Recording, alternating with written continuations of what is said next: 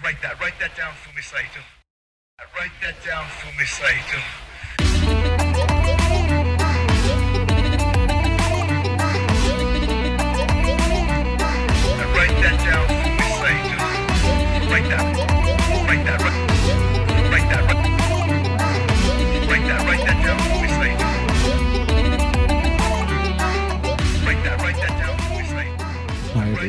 Back to Write That Down. I'm your host Justin Knipper. I'm editor at FightGameMedia.com, staff writer at WrestlingObserver.com and F4WOnline.com. Um, apologies for the uh, unusual background noise today. I'm I had to go back to New York for some family stuff. I'm en route back to California. I'm at the San Francisco airport right now, and to get the show to you on time, I have to record this in a uh, United Airlines lobby. So that's where I am, and that's what the noise is, if you hear it. Uh, otherwise, yes, I'm back with uh, leading author, historian, editor, broadcast journalist, Oracle Professional Wrestling in Japan, Puro Resu, Mr. Fumi Saito. Uh, today, we'll kick off uh, our first part of our next major profile legacy series, which excuse me, which focuses on Shohei Baba, known widely around the world as Giant Baba. Okay.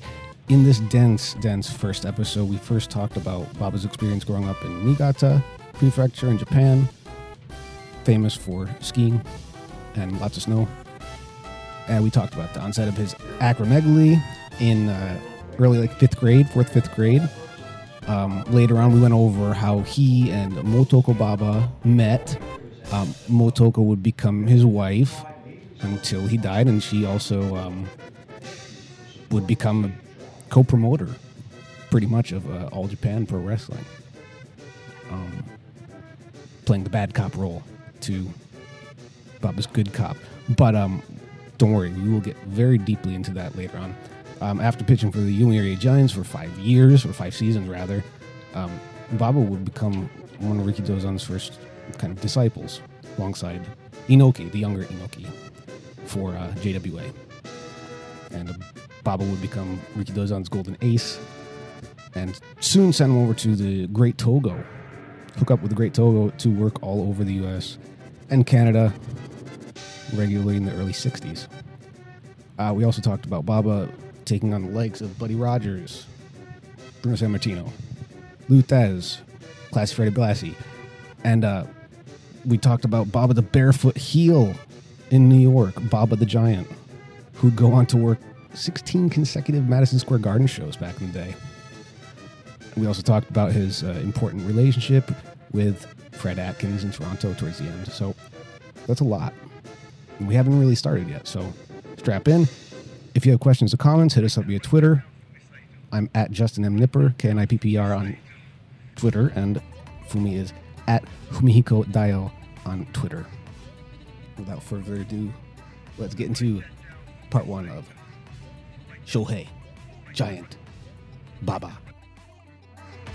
Write that, write that down for me, Saito. We finished with Inoki last week, and we're going to start with Giant Baba today. So I was thinking where to start. I, I wanted to ask you, I wanted to ask when did Shohei Baba start becoming a giant? Like when did he start getting really large? Uh yeah, just like being. Antonio Inoki, Giant Baba's career or his life's been pretty well documented. You know, Mhm. books and books have been written, and he had his own autobiographies, more than one, and uh, books and books have been written on Giant Baba in general. And uh, yeah, his life it's been pretty well documented. And uh, in his own book, he said that he started growing big when he was fourth grade, fifth grade. okay, So, so so means like a 10 or 11, right? Mhm. Yeah, yeah. And okay, he was born in 1938, January 23rd. January 23rd, 1938. Before I forget, you know, you know, uh, who, you know, people who watch a preview of this episode, you know, your background is really interesting. that's right. We share the same birthday, Giant Baba and I. Uh, he was not 1930. I was not born in 1938, but um, we do share January 23rd. One, two, three. Okay, Three that's good. That's good. Yeah. So he was born 1938. Mhm. And so for younger listeners out there, it's like 1938 sounds ancient, you know. But uh, yeah, so uh, there so was, was, a, war. child of World War II. Yeah, well, the war was over in 1945, so he would have been still what seven, eight, yeah, Mm. yeah, years old. And he he grew up in in in in the countryside of Niigata, and so the bomb wasn't hit or anything like that. hmm Yeah. Niigata is a kind of a, a mountainous area. It's famous for skiing. Yeah, snows. Yeah, I know that. Yeah, and grew up as an athlete naturally, and uh, he played baseball and basketball, and he ran, uh, but uh, he couldn't find his shoes. Right hmm uh, later on, that the big size sixteen big boot was you know uh, his early finish in wrestling, but in Japan it was like a jurokumon, Japanese you know like scale of it. But uh, actually it was size sixteen American shoes. hmm size sixteen is really big, huh? That's that's gigantic. Yeah. But yeah, naturally he couldn't find shoes that'll fit as a kid, and he almost gave up on any athletics. You know, because there's no you know tennis shoes or sneakers that that you know that he can fit.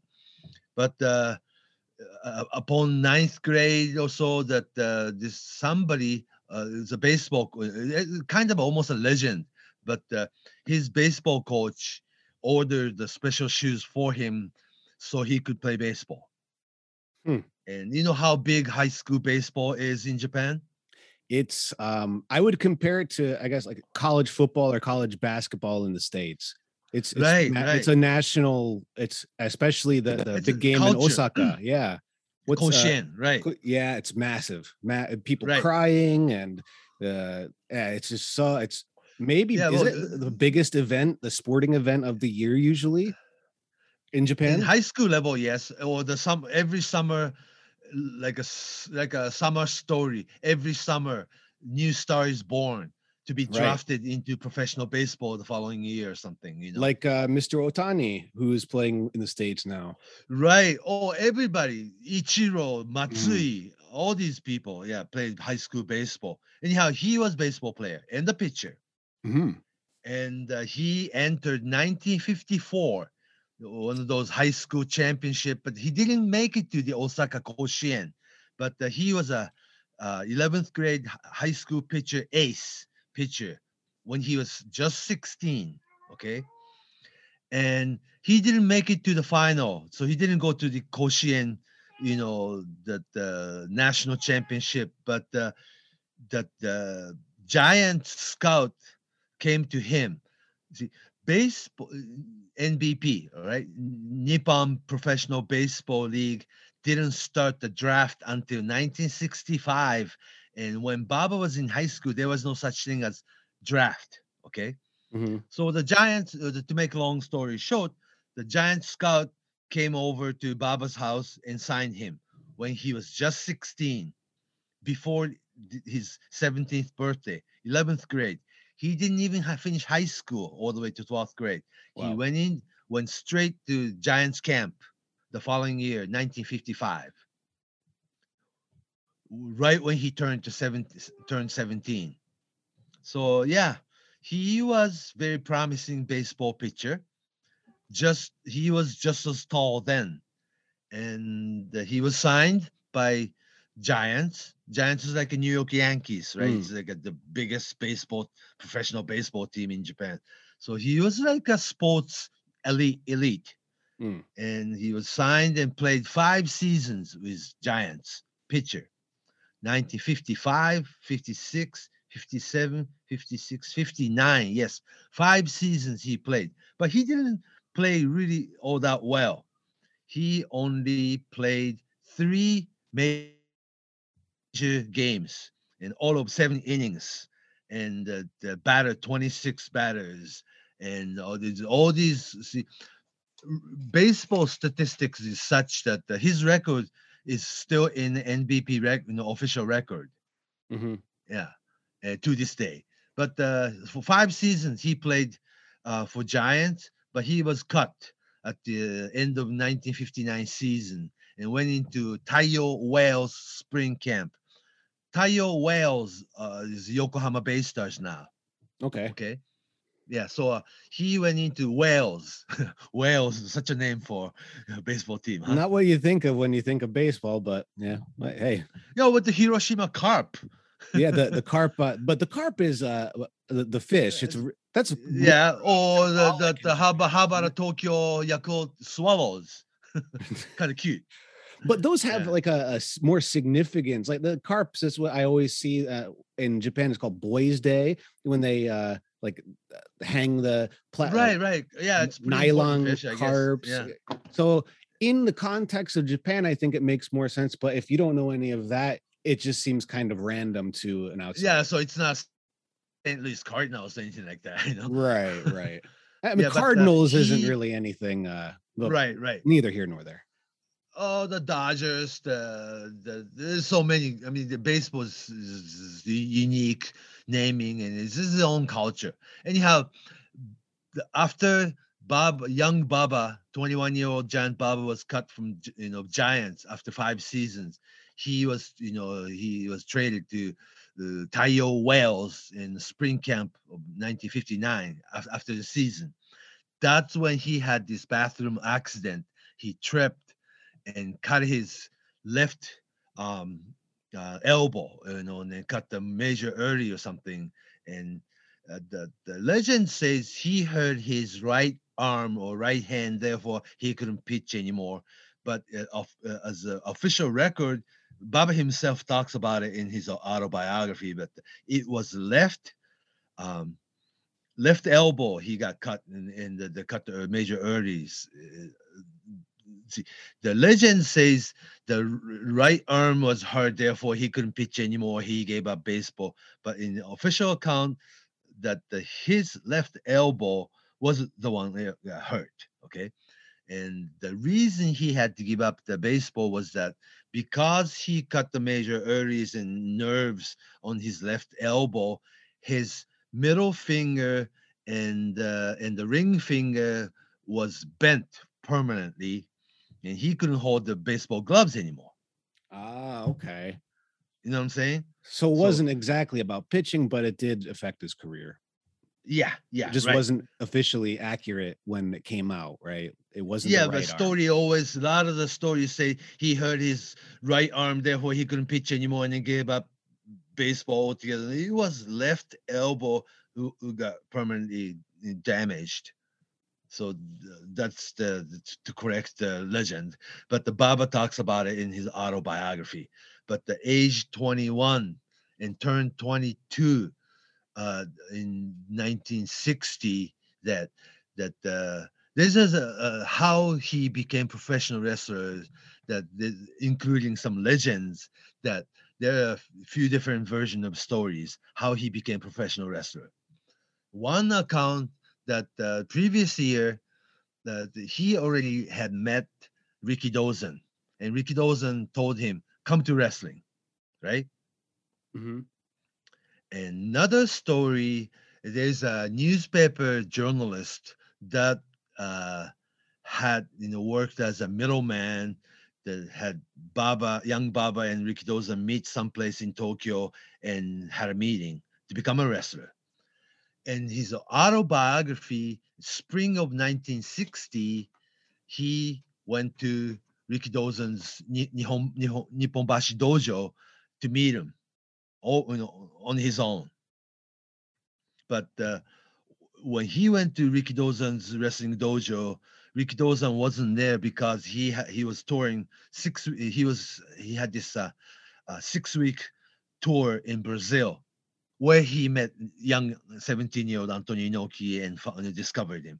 But uh, in the meantime, Rikidozan, uh, I mean, I mean Jan Baba, Shohei Baba, on his own went to Rikidozan's dojo to just you know to see their practice and workout and all these things and meet with Jan uh, to uh, meet with Rikidozan. But Rikidozan wasn't there because of this tour in Brazil, so he went home. So that wasn't the day.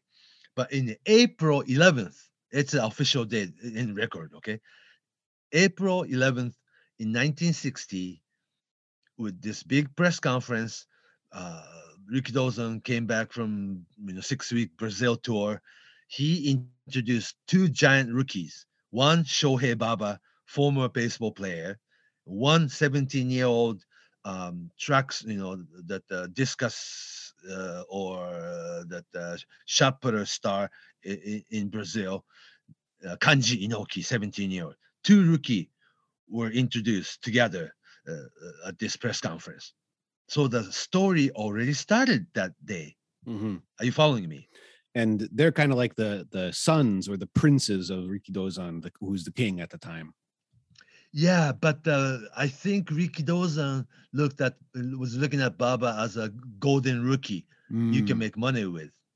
Whereas Antonio Inoki, 17 year old, relatively unknown kid, and also was introduced as Nisei, okay, Brazilian born Japanese descent. mhm. This Second kid doesn't even- generation. You know he was born in Japan born in Japan and born and raised in Japan and he you know with his family migrated to Brazil to start a coffee farm or something. And in age 14 15 17 for 3 years he was just there. But spoke Portuguese of course. But uh, Inoki right from the beginning he was introduced as he's half Brazilian and half Japanese and he, this guy this kid doesn't speak Japanese. So he wasn't even allowed to speak Japanese in front of the public.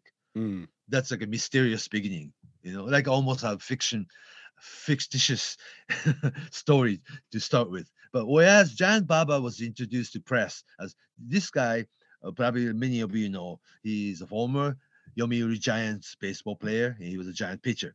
He's gonna start.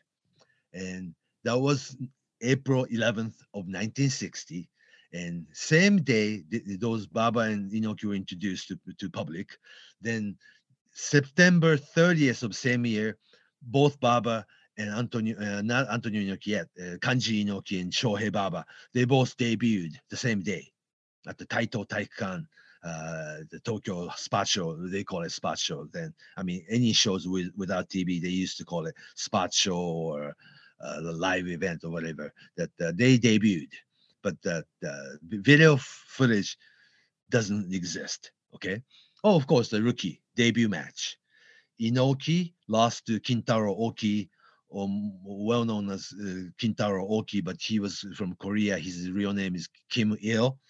He beat 17 year old Inoki with arm lock, whereas Jan, uh, the Shohei Baba beat uh, Katsura Hama or Yonetaro Tanaka with his pretty much just the one sided, like inherent, you know, like uh, almost like a TV match from your America 80s America match that the Baba beat some I mean you know washed up veteran so easily that he makes good debut. I, yeah, are you yeah, So yeah, are you so with he, me? he- Baba came in um, with a, sort of a, an advantage. I mean, they, uh, they weren't the same age. Well, they were similar ages. Uh, He was a little, five five years always five years older. but Baba uh, being 22 and Inoki 17. but Baba also had the experience performing and and playing sports in front of Yeah. people. What's and similar was that that uh, Baba was already a professional athlete when he was 17 as baseball player Mhm and had five seasons already and he was already 22 see when you was 22 and when you're 20, uh, 17 there's a big difference in five years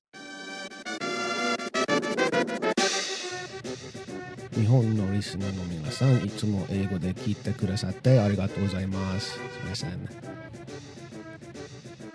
日本語でなくて申し訳ありませんね。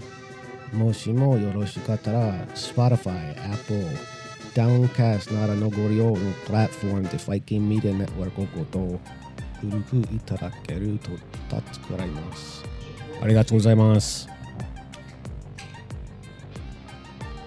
Hi, everyone. If you haven't already, please, if you can, subscribe to the Fight Game Media Network feed on Spotify, Stitcher, Apple, Downcast, wherever you get your podcasts. Subscribe because it really helps us out. That's all you got to do. And if you're really feeling frisky, go over to fight uh, patreon.com backslash fight game media. So you have the entire archive of all of our episodes. Write that down, plus all the archives of all of our other awesome shows that we've been putting out for a year right now. So, okay, quick plug. Back to the show. Yeah. So we were talking about Baba and Inoki and the age difference between them and how it kind of uh, colored the relationship between the two. right from the beginning. Yeah, Mhm. five year difference. 22 year old Shohei Baba and 17 year old kan- Kanji Inoki then. Mm. So Inoki was the one who was looking at Baba like, uh, this guy's going to be my rival. Mhm. Whereas Baba didn't really look at Inoki as like, like he didn't really be too conscious about it. Mm. He just gave up his five year professional baseball or Giants career and uh, wanted to choose wrestling because he his parent or mother came to Tokyo and asked him to go back to Niigata to do his uh, vegetable in the farm in the market. Mhm. And the 22 year old Baba was uh, wasn't about to go home then. Right. And also, uh, he writes that uh, uh, on his autobiography that he's just too ambitious. That and also going back to hometown, like you go home like a failure, right? Mm. Yeah. And then also with his size, you know, well, he um, s- so much like Andre the Giant story that that uh, on on Andre the Giant side that the people pretty much openly talk about acromegaly that you know he, he had this body you know physical condition to grow so Mhm. big you know genetically and baba's part that part hasn't been really emphasized but obviously being that big right? And uh you know all these legend uh, come with it that the, the shoes doesn't fit or he never found clothes that fits or that he was the biggest boy always biggest you know biggest boy in in town or school or just being looked at. And the being big became his somewhat a complex right? Right. yeah It's be it's And- every day uh, he has to deal with all this stuff that other people don't have to deal with. Uh, yeah and then uh, get in a train or get Mhm. on the bus or go to regular room or eat anything yeah Mm-hmm. anything or he's being looked at or become very famous boy in his hometown right Shopping for clothes, uh, oh all going everything. overseas right right yeah or before that i mean as a kid even as a kid. or the yeah. teenage Wow. or going to baseball five seasons, but he didn't really, really make it as a big, huge baseball superstar, you know. But he was pretty much semi-famous, you know, being so tall and big, and the Giants pitcher, a giant kid pitching for Giants, you know. And uh, the movie company approached him in the meantime to become an actor, Hmm. and uh, yeah, and also he had he had his other dreams to be working for a publishing company that he'll become a book writer or book editor or something and also had another dream of becoming a travel agent you know what i'm saying so Like he had quite HIS? not that but in late 50s into 1960s traveling overseas on the airplane was like a, I mean, it's a big deal right Right. It was uh yeah, it's a there's so much work to do, so it had to be its own um standalone industry. Yeah, yeah. And then he had his yes uh, uh, other dream of becoming a travel agent in in run run the company as such and all these things. He was too young and too ambitious to go go back to Niigata, Mm. and that's that is why that I kind of believe that uh, one of the theories that uh, sometimes at the end of 1959 or the early 1960 that Rikidozan approached him. Why don't you wrest- to be a wrestler, right? Mhm. And but this is like I don't know why, but there's always been quite a few different theories as to how he became professional wrestler. That Rikidozan and Baba must have met uh, to get the idea. Yeah.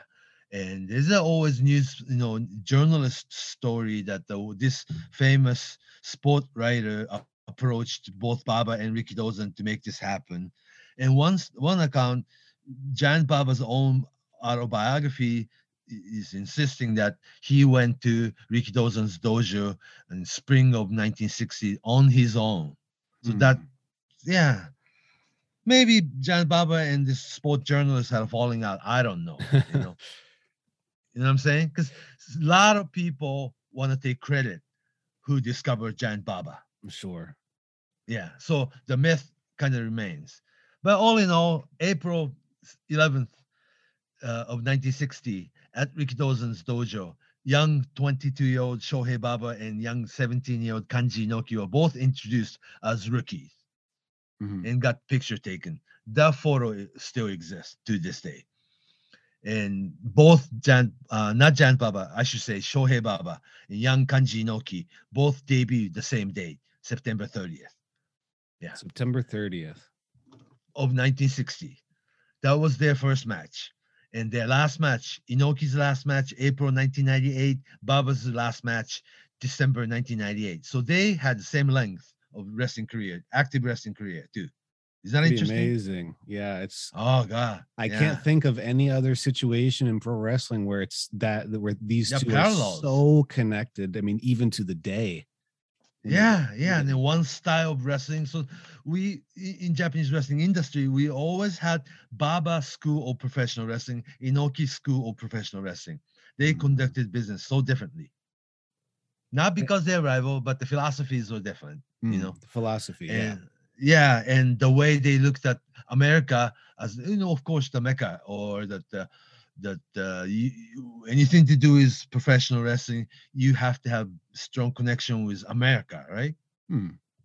Yeah, because it's a, it's a it's a sport entertainment uh, uh, genre business that came to Japan after the war, and Ricky Rikidozan was post-war, you know, Japanese national hero, and also the very first television hero. Yeah, and, you know, uh, actually, we should mention the day we're recording this. It's a couple days past, but it's it was a pro wrestling day in Japan. The first the Rikidozan's match with uh, the Sharp uh, Brothers. Sharp Brothers. Yeah, yeah, Rikidozan and Masahiko Kimura Mm-hmm. against Sharp Brothers. Interestingly enough, that the Japanese professional wrestling started was tag team match. Mm, instead of single competition. See, when you think about important single match, I mean important wrestling match, you always single match, right? mhm, Yeah, like a title match right. or the big superstar against big superstar. But uh, interestingly enough, Jap- in Japanese public, professional wrestling was introduced as tag team match, Mm. and the concept of somebody jobbing, right? yeah, king of judo. Then uh, Masahiko Kimura was the one taking fall. And same 1954, the same year. Okay, Wrestling Day was that at the, a couple days ago. Yes, we still have that in calendar. It was beginning of Japanese pro wrestling, professional wrestling, and also basically beginning of television culture. Mm, It's always been the killer content of television.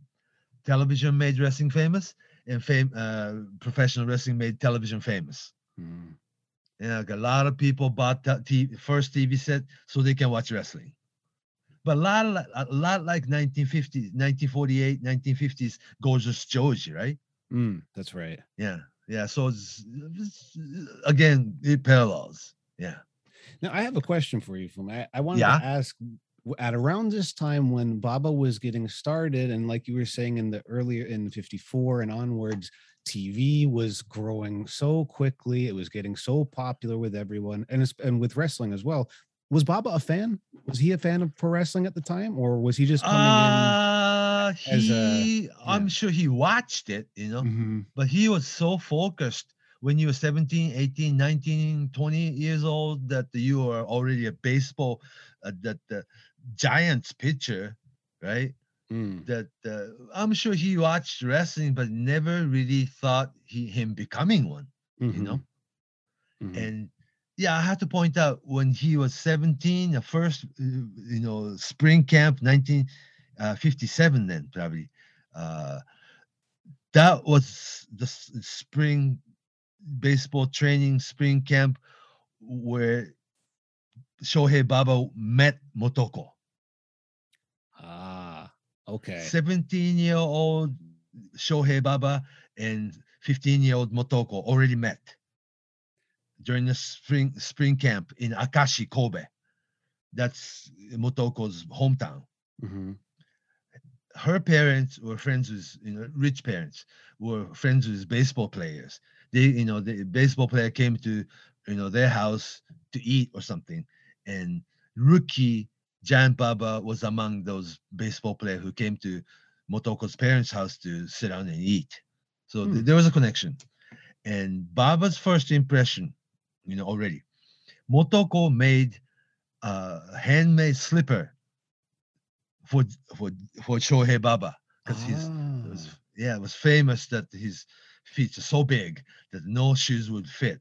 And walking, you know, you, you've been to Japan, that the, you take off your shoes when you come into Japanese home. it's a even bigger issue. It's not. I mean, it, of course, everywhere we take off our shoes, but it's um, it's it's everyday life. You you you're In, not, in when you're Japan, inside, you take you take your shoes off. you hundred percent. Japanese You, house. it's muscle memory. You you shouldn't even be thinking about it. Those shoes should be off as soon as they're in the door because it's going to be a big big deal if it's not. Yeah. Yeah, because you step up. It's not on the same level. You know, like, uh, you step up into your somebody's house. You know, it's like uh, about a foot high, right? High. Mhm. an enter- entrance. And Jab Jan, and I, keep saying Jan, but it's a Shohei Baba, young 17 year old Jan uh, Shohei Baba. You take his shoes off, then walk into Motoko's parents' house, right? Mhm. Then that was when they met 17 year old Shohei Baba and 15 year old Motoko. And Motoko prepared her handmade slipper for Shohei. He's like a reverse Cinderella. Yeah, yeah, yeah. But the, they um they kept in touch, but uh, they didn't become couple for another couple, three, four years. But I'll get to that. Okay. Hmm.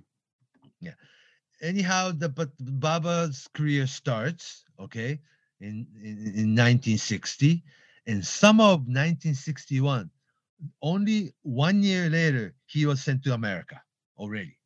Wow, that's pretty quick. Yeah, yeah. So when you say, you know, most of the American wrestling fan even know that uh that the what do you call that? That the send up send send young, you know, promising, you know, tomorrow's star to abroad When you go on an excursion, excursion. There learning ex- learning excursion. hmm But it wasn't like that for Baba's case. He was booked by Great Togo in California. He they, they already made plan to have him headline all over America. Rookie though, but uh, he was not there to you know learn or, or or pick up the trade or you know he was booked as like a star wrestler already then he didn't go to America all by himself. He had uh, that uh, Yukio Suzuki, another rookie, Ma- Mammoth Suzuki, and Yoshino Sato with him, but they went to different, you know, se- separate paths. But uh, Shohei Baba, or I should say Baba the Giant, you know, in New York, he was booked and managed by Great Togo. Great Togo, you know, like a big, big time heel from California. You know, your stereotype Japanese post-war heel, smiling and bowing and salt throwing and sneak attacking, the Pearl Harbor kind of he- heel. I mean, like a typical, stereotypical Japanese heel, right? But he acted as a manager. He looked at Baba and saw money, right? Mm. So, So, he, yeah, he's Baba the Giant's booking was handled much like Andre the Giant 10, 15 years later. It wouldn't be booked in one territory, but you travel from territory to territory. You headline cards. Yeah. so Great Togo was he an American? Was he He, yeah, he's an American, second So- generation. Yeah. okay? So so he His probably parent, sp- yeah. He spoke his English came from- and Of course, of course, he's an Mm. American citizen. Great Togo's parents came from Okayama, Japan. They migrated. uh from Kansai, uh, Kansai area. Yeah, yeah, yeah, from like a 1920s or something, right? Okay. Yeah, but Um, there was an experience. You know, President Biden just talked about just the other day. There was a concentration camp during the war, right? Right. If you looked like Japanese, you'd be in camp. You know, Mm. I mean, there was a, a product camp, of yeah. wartime. Yeah, product of wartime. Uh, Great Togo's parents uh, and himself experienced that Mm. because you look like Japanese, you know, and you are carrying Japanese culture. But Great Togo himself was born and raised in America. Mhm. And uh, so at this time, so like you said, he wasn't uh, being brought, Baba, that is, he wasn't being Right. brought in uh, to learn how to become a star. He was brought in to get over because he was already, he already had a bit of experience as an athlete. He was a yeah, one giant. year, and also also one year experience as a wrestler in Japan. yeah. Right, right. and he was like uh, marketable enough to be booked all over different territories. Sure. Everyone loves a giant. Yeah. Yeah, yeah, yeah. So it was that that uh, he actually toured America before there was such thing as WWE, or I should say, Worldwide Wrestling Federation (WWF). WWF wouldn't start until 1963. You know, Mhm, Bruno Sammartino against Buddy Rogers, right? mhm. But he was touring New York area before WWF was there. But the promoter was Vince McMahon Sr., I should say Vincent James McMahon, father of today's Vince McMahon. So he wasn't involved with the NWA initially then. Uh, NWA was like uh, in alliance, right? Mhm, that the different territory eh, had a membership of NWA. NWA was an entity of but like uh, clusters of a whole bunch of you know local or regional promoters. You know that that you, you become member of NWA. Therefore, you share world heavyweight champion like Lou Thesz, you know, or Buddy Rogers, Pat O'Connor. You know, they traveled territory, one territory to another territory to defend their world heavyweight title. I'll get to that. Mm. But the Giant Baba toured, you know, the New York, Washington D.C., Baltimore, Philadelphia, East Coast area, where that before WWF, of course, before WWE, that uh, uh, they were running much like WWF will become. Okay, Vince McMahon Senior's territory and they were running monthly extravaganza at Madison Square Garden by yeah, run by Vince Senior at the time. Does that make sense? Vince So, mm. Senior started out as Washington D.C.'s promoter. That's why his first company was called Capital Wrestling Promotion mhm. but uh, he was also a promoter of Madison Square Garden. There was like a historically, see, like back in like in 1870s, you know, into 19, 1900 to 1910s and 1920s, different promoters ran Madison Square Garden. By then, 1950s, it was Vince McMahon, senior. Yeah. So, um, uh, what's interesting is though that uh, ja- uh, Shohei Baba before uh, like uh, in a few weeks he would become Baba the Giant. He would get you know uh, he would arrive in America July 1st of 1961. Okay. The day before that, June 30th, Buddy Rogers, Nature Boy Buddy Rogers beat Pat O'Connor to become NWA World Heavyweight Champion at Comiskey Park in Chicago. So while Giant Baba was traveling, you know, making his first tour, Buddy Rogers was world champion, Okay.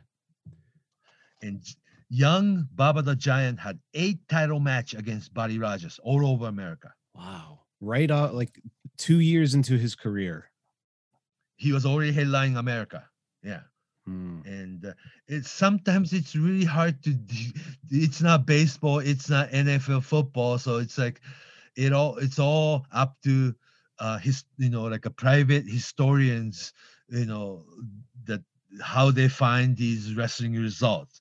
You know, and there were wrestling historian i- i- in America that, that, who did all kinds of research that how Giant Baba traveled. You know, and uh, there was like a eight title match between Giant Baba and Buddy Rogers between year 61 into 62.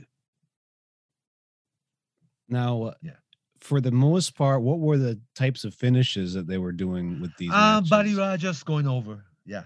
uh, clean, or was it like a like um? Did he did Oh, that Baba is lose? so hard to. Yeah, it's like I cannot. I couldn't find the detailed results, you know. But Mm. uh, there's a like a whole bunch. because The historians, you know, the, the legendary wrestling historians that came way before us. Mm. You know, they there are people who you know did all the newspaper clipping collections and uh, made their own results and uh, records and all these things. I respect that, but it's so hard to find detailed finish on this account, you know.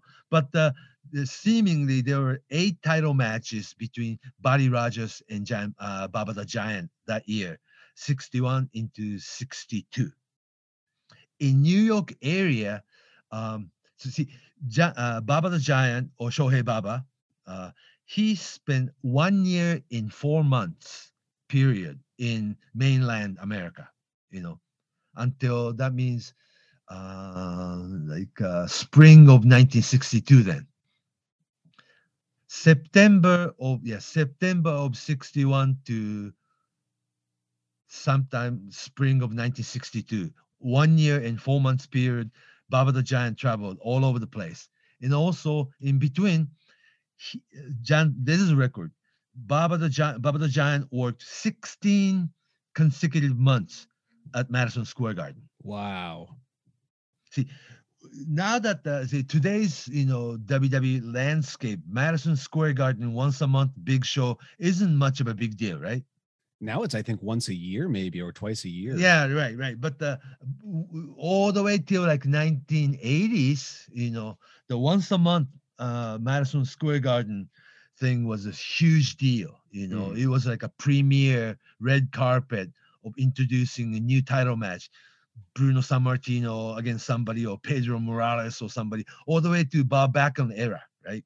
Mhm. that uh, you have new challenger and then challenge first match probably challenger go over and then count out finish and second you know meeting at the madison square garden usually um dou- either double count out or or uh, the no contest no finish finish and the third month the the babyface champion if it's Sammartino or Pedro Morales or uh, Bob Backlund for that matter the third meeting they settle the score they were doing that for, formula uh, for a long time. And Madison Square Garden match was your premiere, you know.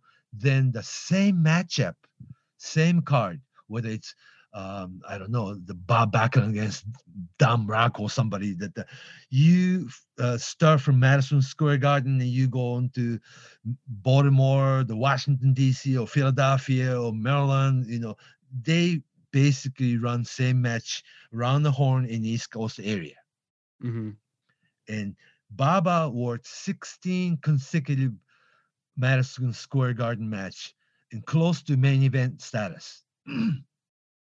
That's a big deal. I mean, like you said, it, the MSG shows where if you were in the East Coast in New York, that's where you go to see the big stars. That's where all the Yeah, that's yeah, what everything right. was happening on the East Coast. And for him Uh, to yeah, 16 in a row, that's that's quite a lot for especially for 16 somebody who months in a row. Yeah, yeah, Yeah. 14 months in a row. Whether it's he had single match against people like Antonino Rocca, Mhm. young Bruno Sammartino before he was WWF champion, um, big babyface Bobo Brazil, Mm, or somebody like Edouard Carpentier another or. Killer Kowalski. Yeah. ah, so he Gene Kiniski? Did he have No, any- Killer Killer Killer Killer Kowalski. Kowalski? Yeah, okay. Yeah, yeah. Gene, Baba later on had program against Gene Kiniski, yes. So Baba always had the superstar single match lineup. Already the second year in. What were the was the reception at MSG for the most part? Where it was uh, people uh, support? Or obviously, I was- wasn't there. Well, I mean, uh, uh, in general, when you read about it, was he perceived like a heel? Was he like a babyface heel, giant? Like, heel. oh, he was a heel. heel. Yeah, he was yeah. a heel, Japanese. Okay. Well, I think uh, all through 60s to 70s, even way into se- 80s, Japanese wrestler meant heel right away, right, right. right off the bat. And he was a giant heel at that. And if you have Great Togo, somebody like Great Togo in in your corner, of course you're here. Sure, sure. Yeah. Or the single match against Lou Thesz. Yeah, you're here. Of, in, in New York, especially. I mean, yeah, that makes Yeah. sense. So Baba the Giant had single match program against real superstar Antonino Rocca, right? And Italian hero Bruno Sammartino, Af- African hero Bobo Brazil, French Canadian hero Edouard Carpentier. Oh, Killer Kowalski it sounds like heel, but uh, they had single matches too. So Mm. those were like uh, existing superstars, right? At the time. So Giant Baba all, all never had first match position. He, he kind of came in with an advantage compared with Inoki, you could say. Yeah, like uh, Andre the Giant before there was Andre the Giant. Sure. Yeah. Yeah. And when you looked at, you know, 80s and 90s Baba's videos, uh, it didn't look as much athletic, but uh, No. you have to imagine, yeah, 23, 24 year old Giant Baba, young Giant Baba, very athletic. Hmm. And uh, some um, black and white film exists, kind things like uh, Baba the Giant against people like Hans Schmidt. Oh, German okay. heel. So that version of Baba must be babyface, huh? Must So it's really been. hard yeah. to yeah, it's so really hard to see that either Baba was labeled as heel or or babyface. Probably Hmm. depends on where he went. Because between these East Coast tours, he every couple three months he had this um Chicago International Amphitheater uh big match lineup too. Another wrestling capital of America at the time. Mm, Yeah. Chicago, uh, uh, yeah, International Amphitheater, and also uh, Montreal was huge wrestling market, Mm, and also the uh, Columbus, Ohio, and Detroit. You know, the Detroit Olympia. Uh, the building doesn't exist anymore, but the, those are the stop, uh, big, huge event, big match. You know, uh, stop that the Giant Baba was making. W- only worked big shows, huh? Seems like it. Seems like he was. uh he came in and he was more or less a, a headline or or or like an upper card guy. And Yeah, and it against the big seems stars like the. NWA promoters shared Baba's marketability or something, you know, that, uh, you know, much like later on Andre the Giant, that you travel from one territory to another and the Baba the Giant come in, that's your big show. Mm, Yeah. And and uh, so the title that the body, for instance, Baba Buddy Rogers title match took place in like places like Philadelphia, Ohio, Baltimore, in different place. It could be same match, right? sure. I mean, yeah. today's understanding of this business, and that there was, I mean, no internet or not even the fax. That the news traveled very slow then. I mean, not just wrestling, but everything.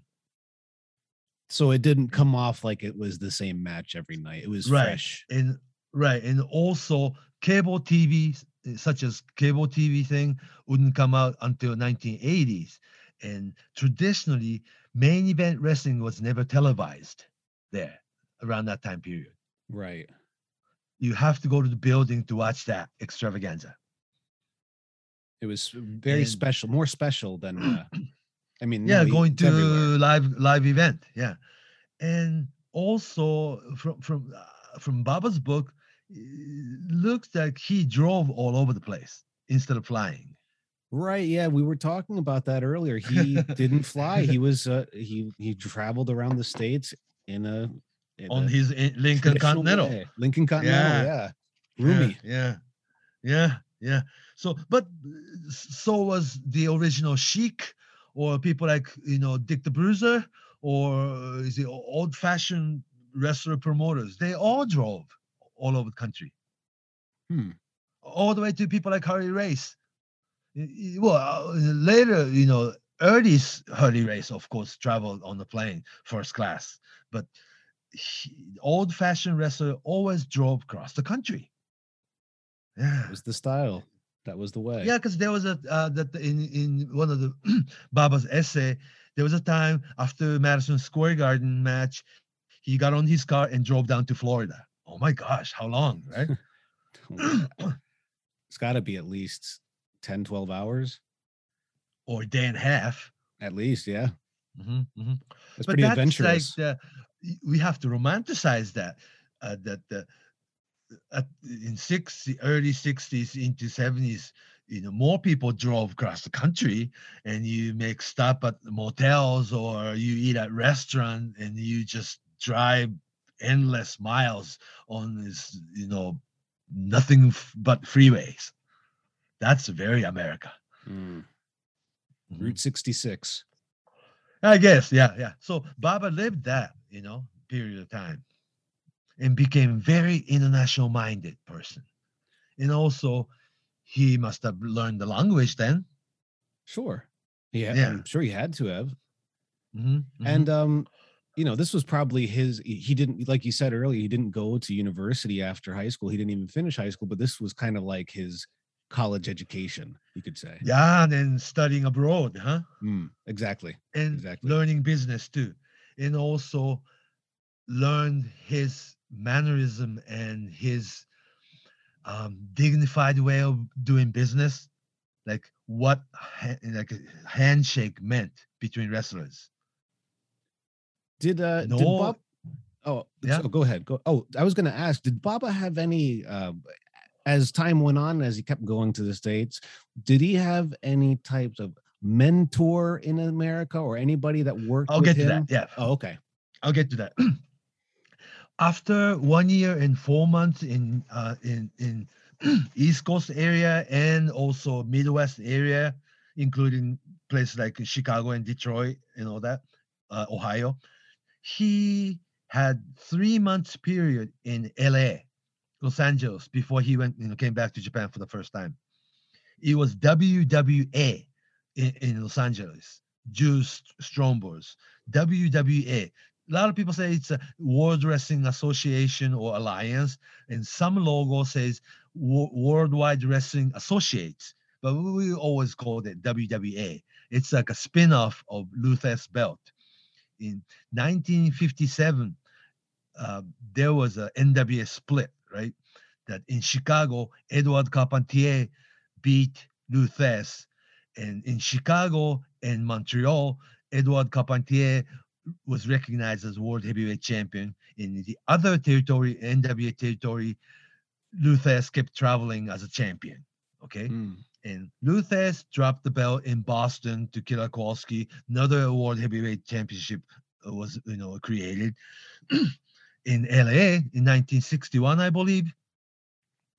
Uh, he uh, Lou Thesz dropped the title to Freddie Blassie. Therefore, WWE was created, and he is that. Uh, it's just different lineage, you know, lineage of world heavyweight title. Wherever Lou Thesz went, he went into territory as world heavyweight champion or international heavyweight champion, whether it's NWA or not. When Lou Thesz comes in, he is world heavyweight champion. Are you with me? Mm.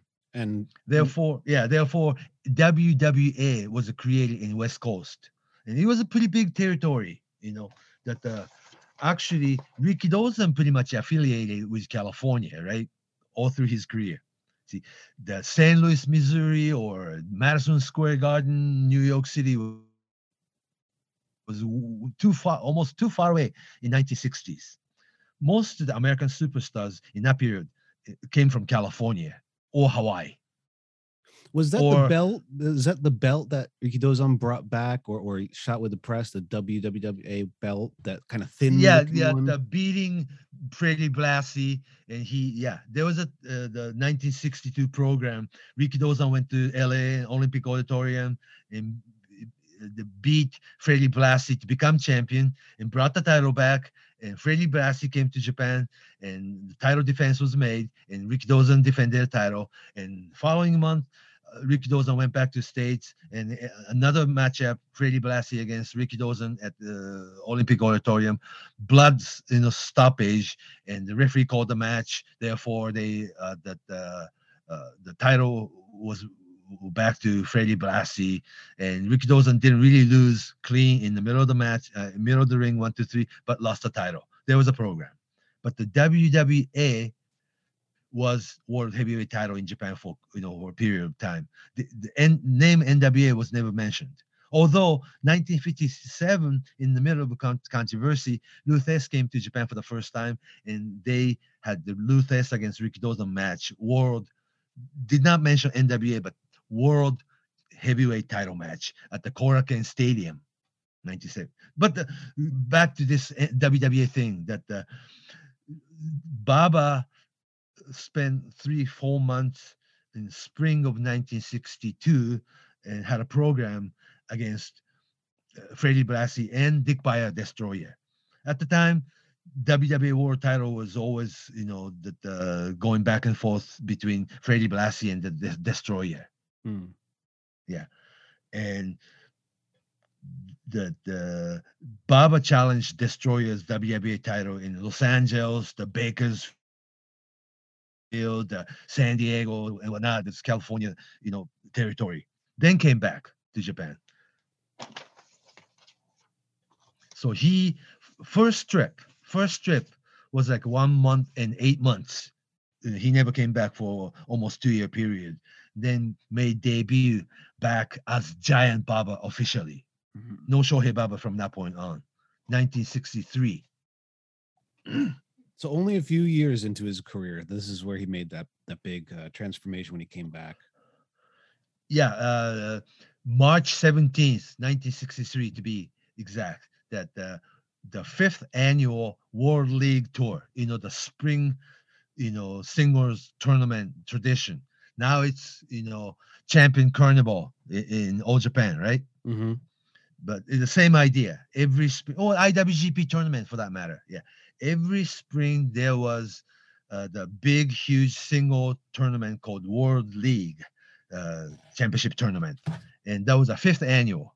Uh, that uh, Baba came back as a big star. Rikidozan's still there though. Okay, so he came in and had uh, you know this. There was uh, oh at the Haneda Airport before Narita Airport. Okay, there was a big press conference that uh, Rikidozan welcoming Giant Baba's you know return and uh, announcing that that uh, announcing that the Giant Baba will be participating in the fifth annual World League tournament, right?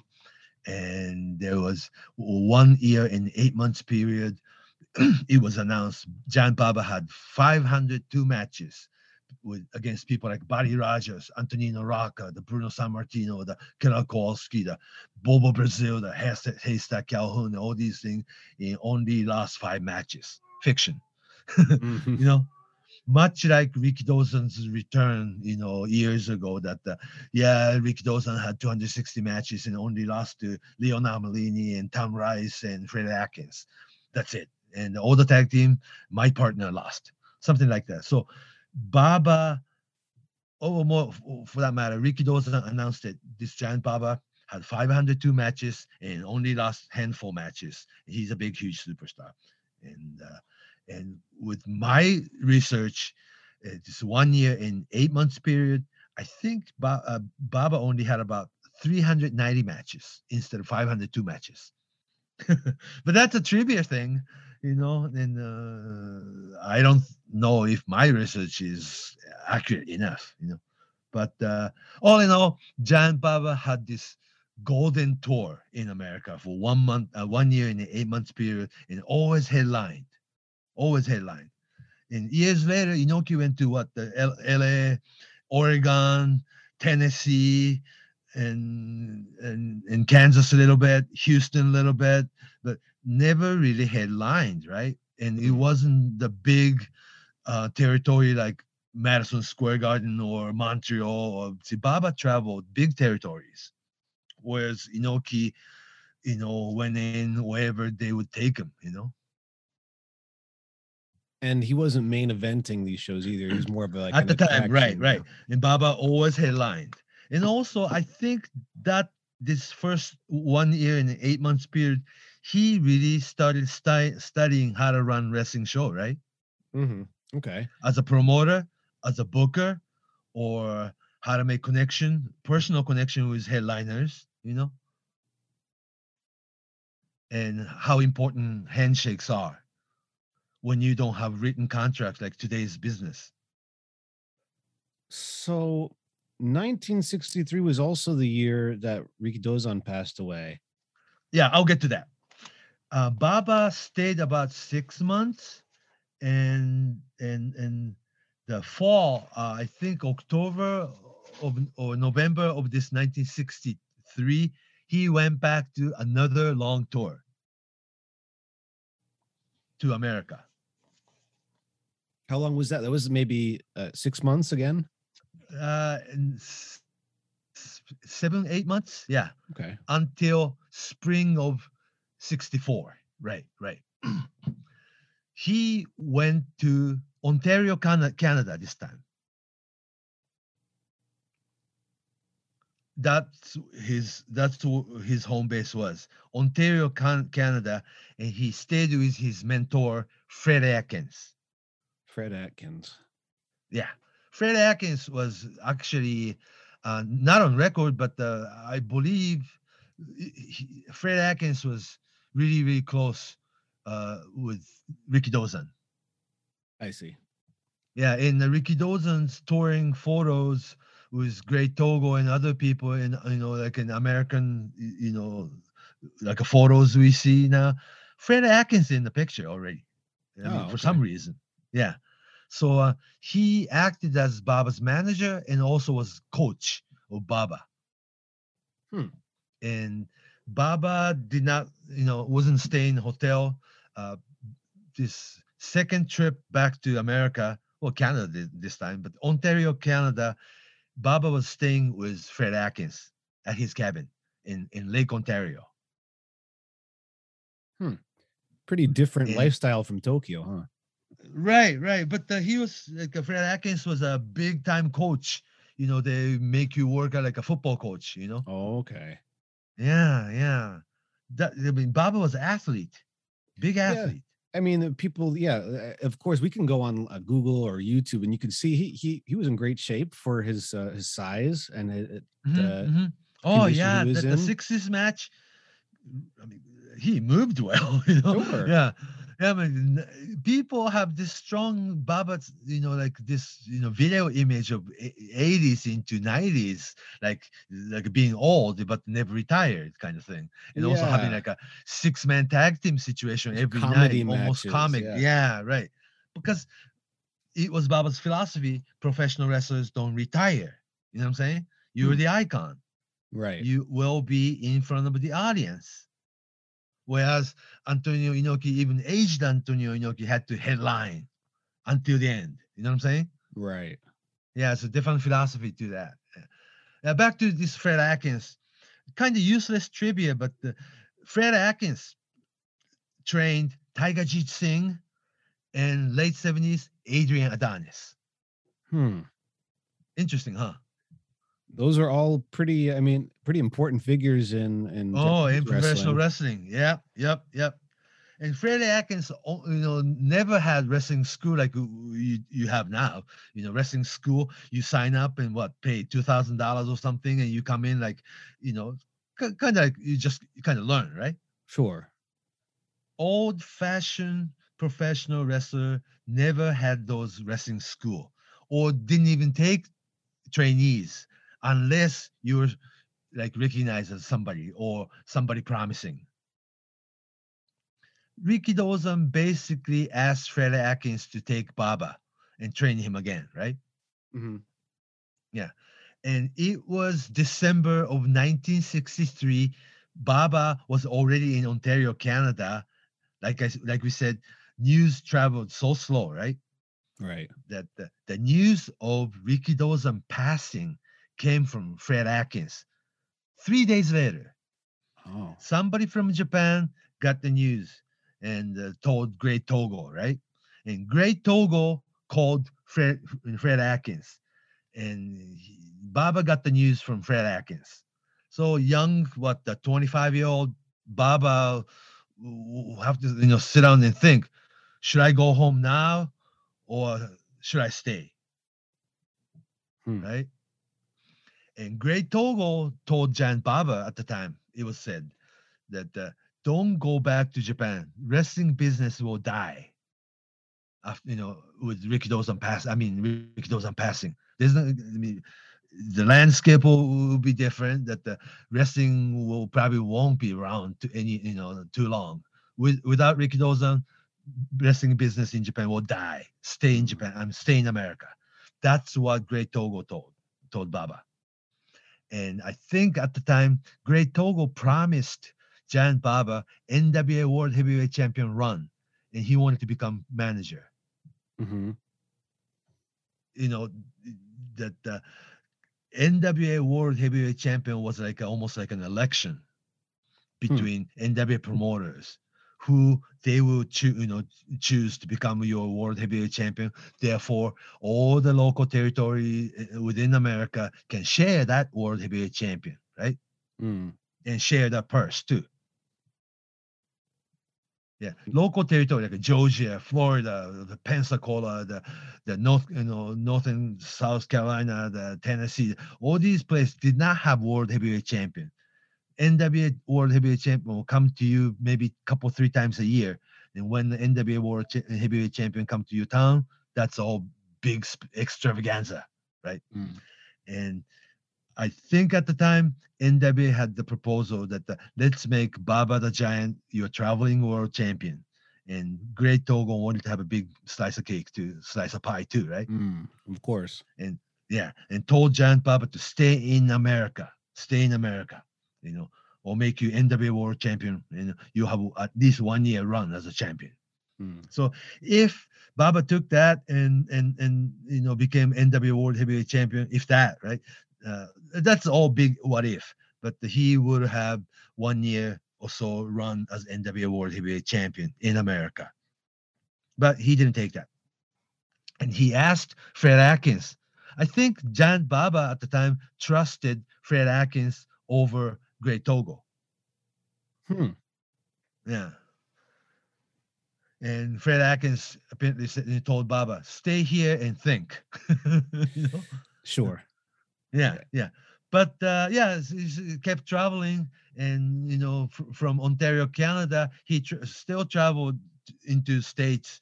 You know, just like the last time that they worked New York, Ohio, the Philadelphia, the Baltimore, the Boston, the Detroit, the all these, you know, the, the Northeast, Midwest territory as headliner.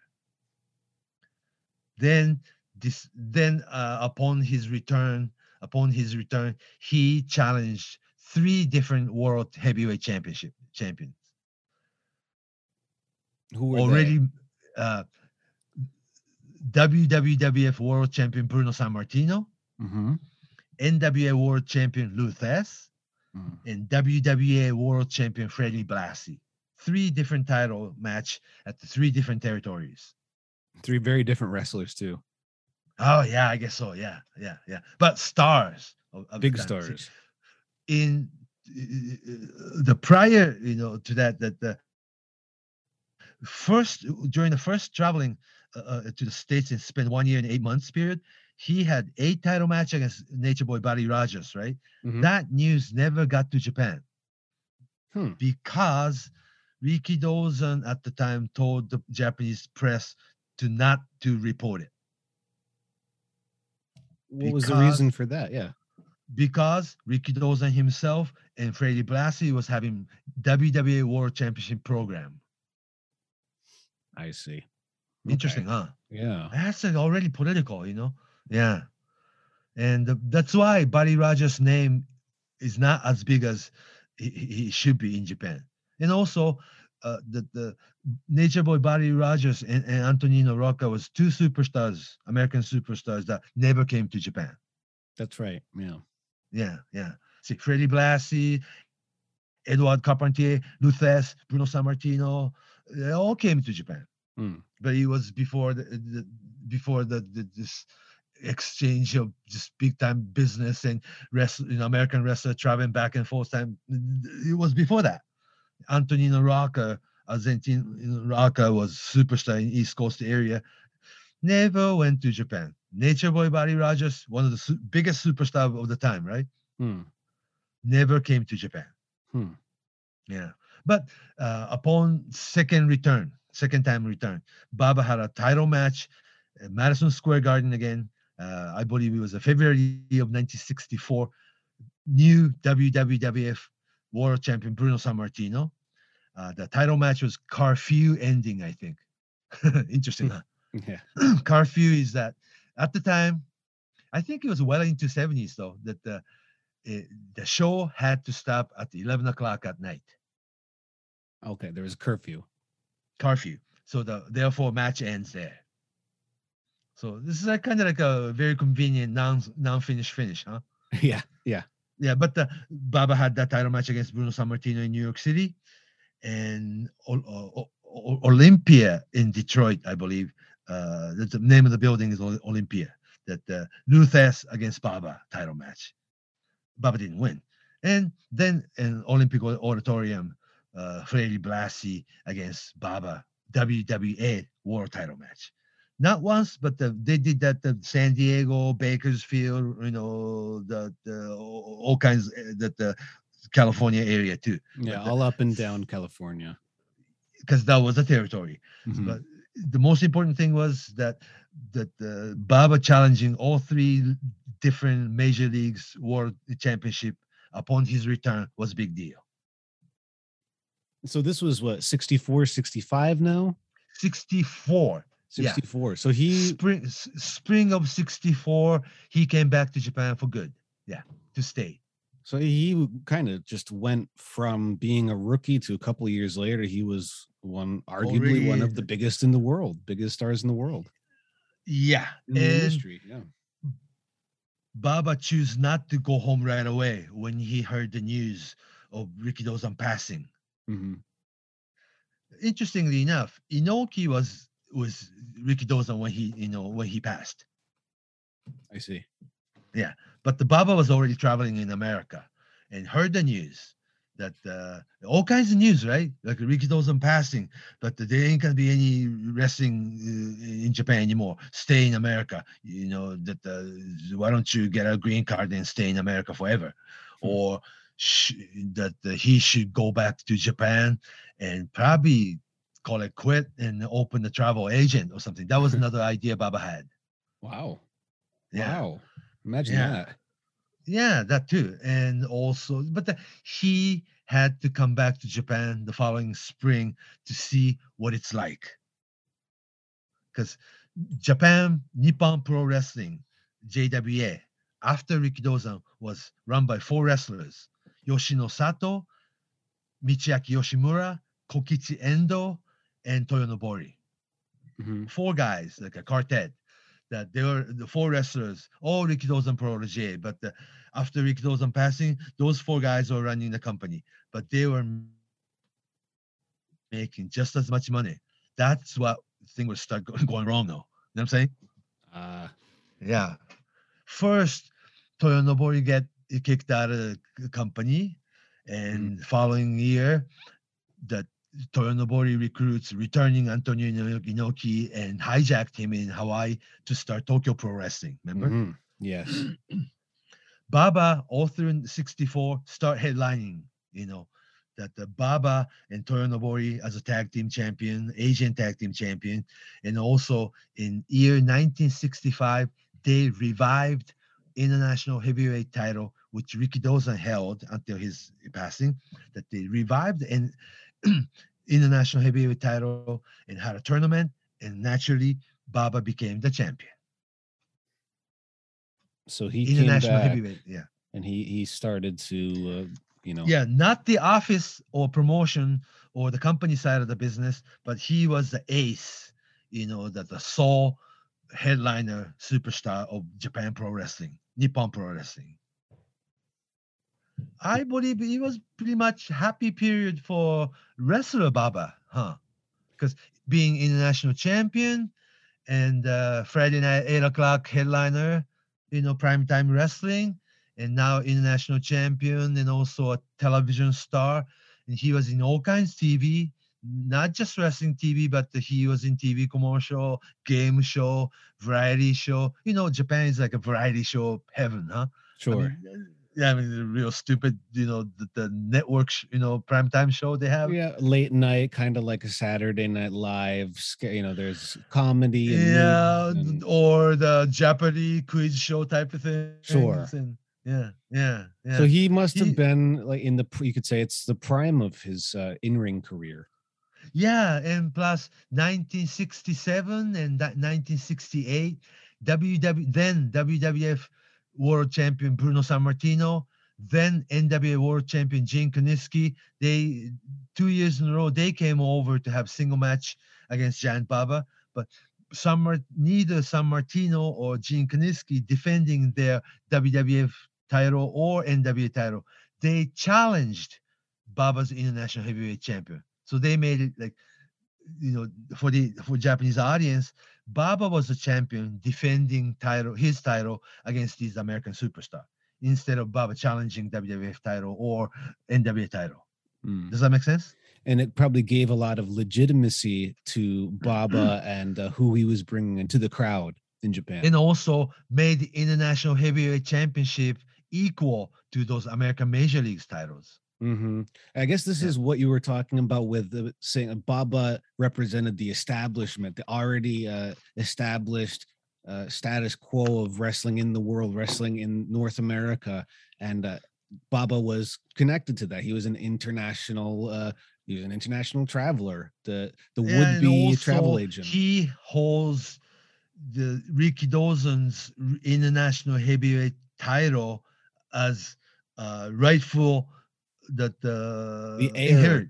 Yeah, he Yeah. inherited it from uh from the Rikidozan who passed, and again, I'm sure Yeah. that helped So with right, rightful choice of your superstar. hmm And that organic kind of uh passing of the torch. And natural babyface in the ring. Yeah. when you we were talking about it earlier, Baba the Giant as a heel, it's really you know it's hard for me to look at him as a heel because he uh he doesn't look like a mean person ever. He's just big. uh, He, he just he Yeah, does but have that. Uh, 1963 version of Baba the Giant in America, barefooted, right. chops. You Yeah. sent me a picture with it. He was wearing uh, just the trunks and no shoes, no uh, no boots. Yeah, and they walk around New York City with kimono. Mm, wow. you know yeah so, So- uh yeah superstar but in early 60s in wrestling ring in stereotype mentality right. japanese wrestlers were heels So you didn't have to do as much uh, with your personality. It was just well he didn't have to work in. dirty yeah right, right.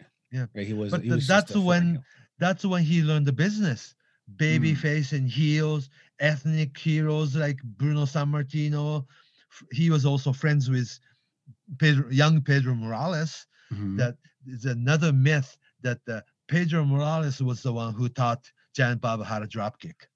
Yeah, that was Good from the comic huh? books, right? Yeah, yeah, yeah. But there's another couple of different theories. So you know, uh, it was comic book, and there's another story. There's a karate man from you know in in LA do- karate dojo, not a wrestler, but this man taught Giant Baba how to do the drop kick. And there's just quite a few different stories. A lot of you know, a lot of different people want to take credit. He's almost kind of like a uh, like a, a a legend, like a uh, in in the state, like a folk hero. Like in the states, we have yeah, Paul Bunyan. Paul or- Bunyan, Paul Yep. Bunyan, yeah, or yeah, Davy modern day Paul or Bunyan, right? yeah. Because a lot of people want to take credit. I did this for Baba, I did that for Baba, right? Mhm. And Baba was very humble, quiet person that he just sat and never really denied it or said yes to it either. And it's like, well, it's all up to you, right? Mm. But he operated wrestling business like that. His interview was always like sport interview. You Mhm. know, now today's wrestling wrestlers interview, you know, I want to win. uh, People might laugh, right? Sure. Yeah. but but it's the style that's developed over the years. There's a kind of like a template. Um, Mhm, mhm. There's the pro wrestling style interview, whereas I guess you're saying that this is more of like it's like you would watch it after a baseball game or a soccer game. yeah, yeah. But the Baba was that he's like a quiet king, gentleman kind of, you know, superstar. And then if you watch Friday night you know, Channel 4, JWA Nippon Pro Wrestling show, the Baba will have this all year long Baba against Bruno Sammartino, the Bruno, Baba against Kiniski, the Baba against Bruiser, the Baba against Bruiser, the Crusher. The, you, you have all, all these top notch American superstar, one after another, coming in, challenge Baba's international heavyweight title, and Baba wins. Mm. I mean, Ye- very late 16 to early 70s formula, right? Much Uh, like Bruno Sammartino When format. did when did Baba start uh, wrestling uh, the more maniacal wrestling heels like Abdullah the Butcher or um, you know Uh, was that later on 70s. Okay, 70s, so 70s, yeah, yeah. so well, I mean, we can we can start talking. You know, next week we're gonna have to talk about the the seventies run because I you know okay, let's end with this one. April of 1967. Hmm. April of 1967. Now star Antonio Inoki returns to J- JWA after Tokyo Pro Wrestling went down. That was the year BI Platoon was created. mm, Giant Baba and Antonio Inoki tag team. Soon enough, Inoki and Baba, BI platoon. So Baba obviously above, right? mhm. Yeah. BI platoon becomes international tag team champion for next five year period. like a mega team. Yeah, yeah. So uh, oh well, we gotta wrap up around here now, huh? Yeah, let's wrap it up here, and we'll, next time we'll pick it up from the late '60s with BI Platoon, and then uh, more work uh, with you know and two network NWA stations, yeah, two network stations start carrying JWA wrestling, and Baba only appears on channel four, and Inoki appears on both channel four and channel ten. But that made Inoki a single superstar too. And back there, wrestling fans' mind, who is actually better, Inoki or Baba? Hmm. And pretty soon, New Japan and Old Japan. Yeah, and I, I'm sure next week we'll have to really start talking about NTV and and this also the war T- between TBS, the- and- and- yeah, yeah, two different stations. Yeah. ki- kind of its own rivalry in itself too, and and the wrestlers were part yeah, of and then the old farts from JWA promoters that the dip double dipping, right? sure, so- yeah, yeah, Yeah. Yeah. Okay. All right. Well, let's wrap it up. So that and that was uh, that's just part one. We have a lot more to go, so don't worry. Uh, Yeah, I'll do that. okay. So let's see you next week for Fumi. wh- What can we say? Uh, so long from Tokyo. All right.